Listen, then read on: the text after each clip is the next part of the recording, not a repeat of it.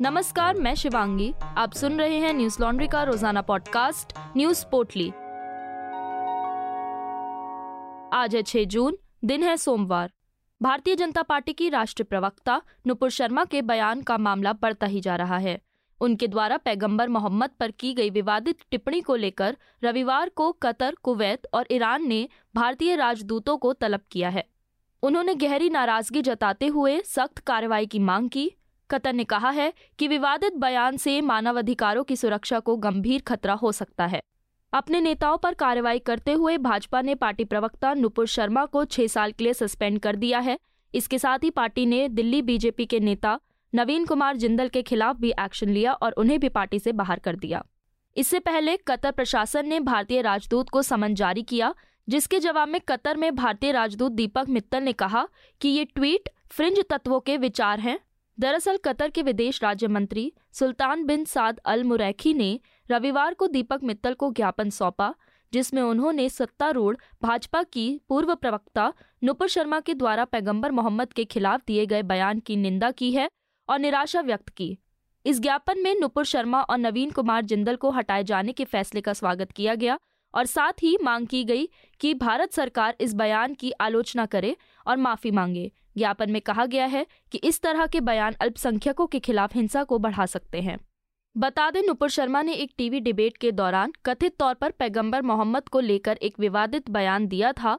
माना जा रहा है कि उनके इस बयान के बाद ही कानपुर में हिंसा भड़की। सपा सुप्रीमो अखिलेश यादव ने भाजपा से नुपुर को निकालने के फैसले को दिखावा बताया है। उन्होंने ट्वीट किया कि भाजपा नुपुर शर्मा पर सिर्फ़ निलंबन की दिखावटी कार्रवाई ना करे, बल्कि वैधानिक कदम उठाए। विवादित बयान पर बीजेपी से निलंबन तो उनका भी हुआ था, जो आज उत्तर प्रदेश की भाजपा सरकार में मंत्री बने बैठे हैं। कतर की तरफ़ से जारी प्रेस रिलीज़ में कहा गया है कि दुनिया भर में दो अरब मुसलमान हैं, जो पैगंबर मोहम्मद के मार्गदर्शन पर चलते हैं। पैगंबर मोहम्मद को लेकर अपमानजनक बयान धार्मिक घृणा को बढ़ावा देते हैं, जो पूरे विश्व के मुसलमानों का अपमान है। कतर सभी धर्मों और राष्ट्रीयताओं के लिए सहिष्णुता सह अस्तित्व और सम्मान के मूल्यों को मानता है। कतर विदेश मंत्रालय द्वारा जारी बयान के संबंध में भारतीय दूतावास के प्रवक्ता ने जवाब दिया कि कुछ लोगों के द्वारा किए गए ट्वीट किसी भी तरह से भारत सरकार के विचारों को नहीं दर्शाते हैं। ये फ्रिंज एलिमेंट्स के विचार हैं। भारत सरकार सभी धर्मों को सर्वोच्च सम्मान देती है अपमानजनक टिप्पणी करने वालों के खिलाफ पहले ही कड़ी कार्रवाई की जा चुकी है। भाजपा ने नुपुर शर्मा को निलंबित किया है, जबकि नवीन कुमार जिंदल को निष्कासित किया है। भारतीय राजनयिक ने ये भी कहा है कि भारत कतर संबंधों के खिलाफ कई निहित स्वार्थ हैं, जो इन अपमानजनक टिप्पणियों का उपयोग करके लोगों को उकसा रहे हैं। हमें ऐसे शरारती तत्वों के खिलाफ मिलकर काम करना चाहिए, जिनका लक्ष्य हमारे द्विपक्षीय संबंधों की ताकत को कम करना है। कतर के नोटिस आने के बाद पूर्व केंद्रीय मंत्री और भाजपा नेता सुब्रमण्यम स्वामी ने भाजपा को घेरा। उन्होंने मोदी सरकार को अपने निशाने पर लेते हुए ट्वीट किया। उन्होंने कहा कि मोदी सरकार के आठ साल के कार्यकाल में भारत माता को शर्म से सिर झुकाना पड़ा है। हम लद्दाख में चीनियों के सामने रेंगते नज़र आए, रूसियों के सामने घुटने टेके और क्वाड में अमेरिकियों के सामने गिड़गिड़ाए। अब हमने छोटे से देश कतर के सामने साष्टांग दंडवत किया। ये हमारी विदेश नीति का पतन है। रफाइल नडाल ने फ्रेंच ओपन टेनिस के पुरुष सिंगल्स का खिताब जीतकर एक बार फिर इतिहास में अपना नाम दर्ज कर दिया है।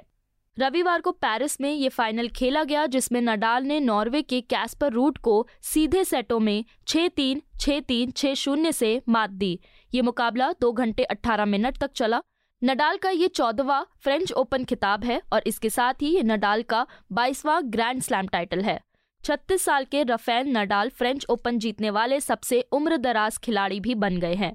ऐसा करने वाले नडाल पहले पुरुष टेनिस खिलाड़ी हैं। टेनिस में उनसे ज़्यादा ग्रैंड स्लैम खिताब सिर्फ़ महिला टेनिस में दो खिलाड़ियों के नाम हैं। मार्गरेट कोर्ट ने 24 और सेरेना विलियम्स ने 23 खिताब अपने नाम किए हैं। रफेल ने अपने करियर में अब तक 14 बार फ्रेंच ओपन, चार बार यूएस ओपन, दो बार विम्बल्डन और दो बार ऑस्ट्रेलियन ओपन की ट्रॉफी जीती है। इसी साल जनवरी में उन्होंने दानील मैदवेदेव को हराकर ऑस्ट्रेलियन ओपन खिताब जीता था।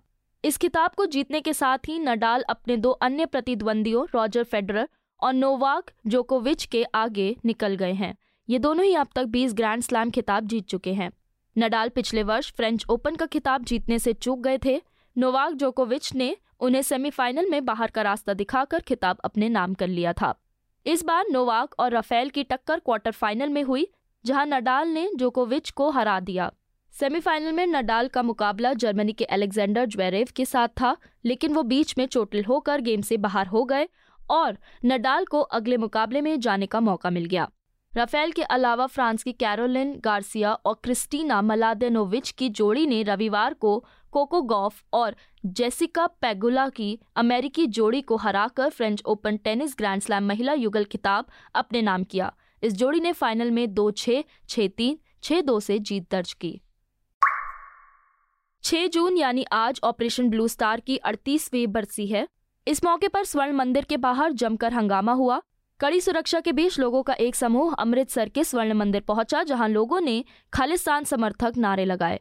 इन लोगों के हाथों में जर्नैल भिंडरावाले के पोस्टर थे। एबीपी न्यूज़ की खबर के अनुसार लोगों का समूह सुबह दरबार साहिब पहुँचा। ये लोग मुख्य द्वार पर जमा हो गए। समाचार एजेंसी एएनआई की रिपोर्ट के मुताबिक लोगों ने खालिस्तानी अलगाववादी नेता, भिंडरावाले के पोस्टर और तलवारें लहराते हुए खालिस्तान समर्थक नारे लगाना शुरू कर दिए। भिंडरावाले के समर्थन में भी नारे लगाए गए। एएनआई के एक वीडियो में देखा जा सकता है कि स्वर्ण मंदिर के गेट पर मौजूद लोग खालिस्तान जिंदाबाद के नारे लगा रहे हैं। मामले की संवेदनशीलता को देखते हुए जल्द ही सुरक्षा बल के जवानों ने मोर्चा संभाल लिया ताकि अमृतसर की सुरक्षा व्यवस्था भंग न हो। इसमें अर्धसैनिक बलों की चार कंपनियाँ भी शामिल थीं। इसके अलावा दरबार साहिब की ओर जाने वाली बाहरी गाड़ियों पर रोक लगा दी गई। इसके बावजूद लोग दरबार साहिब के प्रवेश द्वार तक पहुँच गए और खालिस्तान समर्थक नारे लगाए। इससे पहले कट्टरपंथी, सिख संगठनों और दल खालसा, शिरोमणि अकाली दल अमृतसर सहित खालिस्तान समर्थक समूहों से जुड़े सदस्यों ने ऑपरेशन ब्लू स्टार की अड़तीसवीं बरसी से एक दिन पहले रविवार को शहर में आज़ादी मार्च का आयोजन किया था। ऑपरेशन ब्लू स्टार की अड़तीसवीं बरसी को देखते हुए दल खालसा नाम के संगठन ने ऑपरेशन ब्लू स्टार के खिलाफ जगह जगह पोस्टर भी लगाए थे। पिछले ही हफ़्ते सीएम भगवंत मान ने ऑपरेशन ब्लू स्टार की बरसी से पहले राज्य में कानून व्यवस्था की स्थिति की समीक्षा की थी और सुरक्षा बलों से व्यापक सुरक्षा व्यवस्था सुनिश्चित करने के लिए कहा था। राज्य की सुरक्षा व्यवस्था और शांति को कायम रखने के लिए पुलिस को हाई अलर्ट पर रखा गया था। बता दें कि जर्नैल सिंह भिंडरावाले 1980 के दशक में पंजाब में चल रही अलगाववादी की राजनीति का बड़ा चेहरा था। 6 जून उन्नीस सौ चौरासी में ऑपरेशन ब्लू स्टार के तहत सेना ने स्वर्ण मंदिर में छिपे भिंडरावाले को मौत के घाट उतार दिया था। आज इस सबके बीच अकाल तख्त के जत्थेदार, यानी हरप्रीत सिंह ने एक बार फिर से सिखों को सशस्त्र होने और मॉडर्न हथियार रखने की वकालत की है। उन्होंने कहा कि सिख किसी पर जुल्म नहीं करते, बल्कि वह जुल्म को रोकते हैं। देश में सिखों को धार्मिक, आर्थिक और सामाजिक तौर पर कमज़ोर किया जा रहा है। उन्होंने आगे ऐलान किया कि वो सिख नौजवानों को सरेआम मॉडर्न हथियारों की ट्रेनिंग देंगे और इसके लिए शूटिंग रेंज भी स्थापित की जाएँगी। उन्होंने ऑपरेशन ब्लू स्टार के मौके पर राज्य सरकार द्वारा की गई कड़ी सुरक्षा की निंदा की और कहा कि सिख कौम शेर है और शेरों की सुरक्षा की ज़रूरत नहीं होती। शेरों से सुरक्षा की ज़रूरत होती है। उनका ये बयान खालिस्तानी समर्थक नारे लगने से पहले आया था। इन दिनों पंजाब में कई तरह के विवाद खबरों में आ रहे हैं। हाल ही में सिंगर सिद्धू मूसेवाला की गोली मारकर हत्या कर दी गई थी। सिद्धू की हत्या से एक दिन पहले पंजाब सरकार ने प्रदेश के 424 वीआईपी लोगों की सुरक्षा में कटौती की थी, जिनमें सिद्धू भी शामिल थे। घटना के बाद मीडिया को संबोधित करते हुए पंजाब के डीजीपी वी के भवरा ने कहा कि ऑपरेशन ब्लू स्टार की बरसी और अगले महीने घल्लू घारा सप्ताह के कारण सुरक्षा कम की गई है। इस मामले पर साथी रिपोर्टर निधि सुरेश और अश्विनी कुमार ने मूसेवाला के गाँव से ग्राउंड रिपोर्ट की है, जिसका शीर्षक है, मूसेवाला के गाँव से मिस यू उस्ताद, अब हम इस खेत में कभी फ़सल नहीं उगाएँगे। इस रिपोर्ट को पढ़ने के लिए हमारी website Hindi dot Newslaundry dot com पर जाएँ। न्यूज़ लॉन्ड्री ग्राउंड रिपोर्ट्स पर फोकस करता है। हम जमीनी पत्रकारिता पर विश्वास करते हैं ताकि आप तक तथ्यपूर्ण खबरें पहुँचा सकें। हम पंजाब जाकर इस खबर को आप तक ला पाए हैं क्योंकि हम अपने पाठकों के सहयोग से आगे बढ़ते हैं। हमें अपना सहयोग देने के लिए आज ही हमारी वेबसाइट पर जाएँ, सब्सक्राइब का लाल बटन दबाएँ और गर्व से कहें मेरे खर्च पर आज़ाद हैं खबरें। हैदराबाद के जुबली हिल्स में 17 साल की एक लड़की के साथ सामूहिक बलात्कार की घटना ने हैरान कर दिया है। घटना में शामिल होने के आरोप में हैदराबाद पुलिस ने रविवार को चौथे आरोपी को भी पकड़ लिया है। मामले में तेलंगाना की राज्यपाल ने राज्य के मुख्य सचिव और डीजीपी से दो दिन के अंदर विस्तृत रिपोर्ट मांगी है। समाचार एजेंसी पीटीआई के मुताबिक अब तक पुलिस ने इस मामले में एक 18 साल के युवा और तीन अन्य आरोपियों को पकड़ लिया है, जबकि पुलिस बाकी फरार आरोपियों की तलाश में है। तेलंगाना में इस मामले को लेकर राजनीति तेज हो गई है और सत्ताधारी पार्टी टीआरएस को भारी आलोचना का सामना करना पड़ रहा है। विपक्षी दल भाजपा और कांग्रेस इस मामले को लेकर सीबीआई जाँच कराने की मांग कर रहे हैं ताकि निष्पक्ष जाँच हो सके।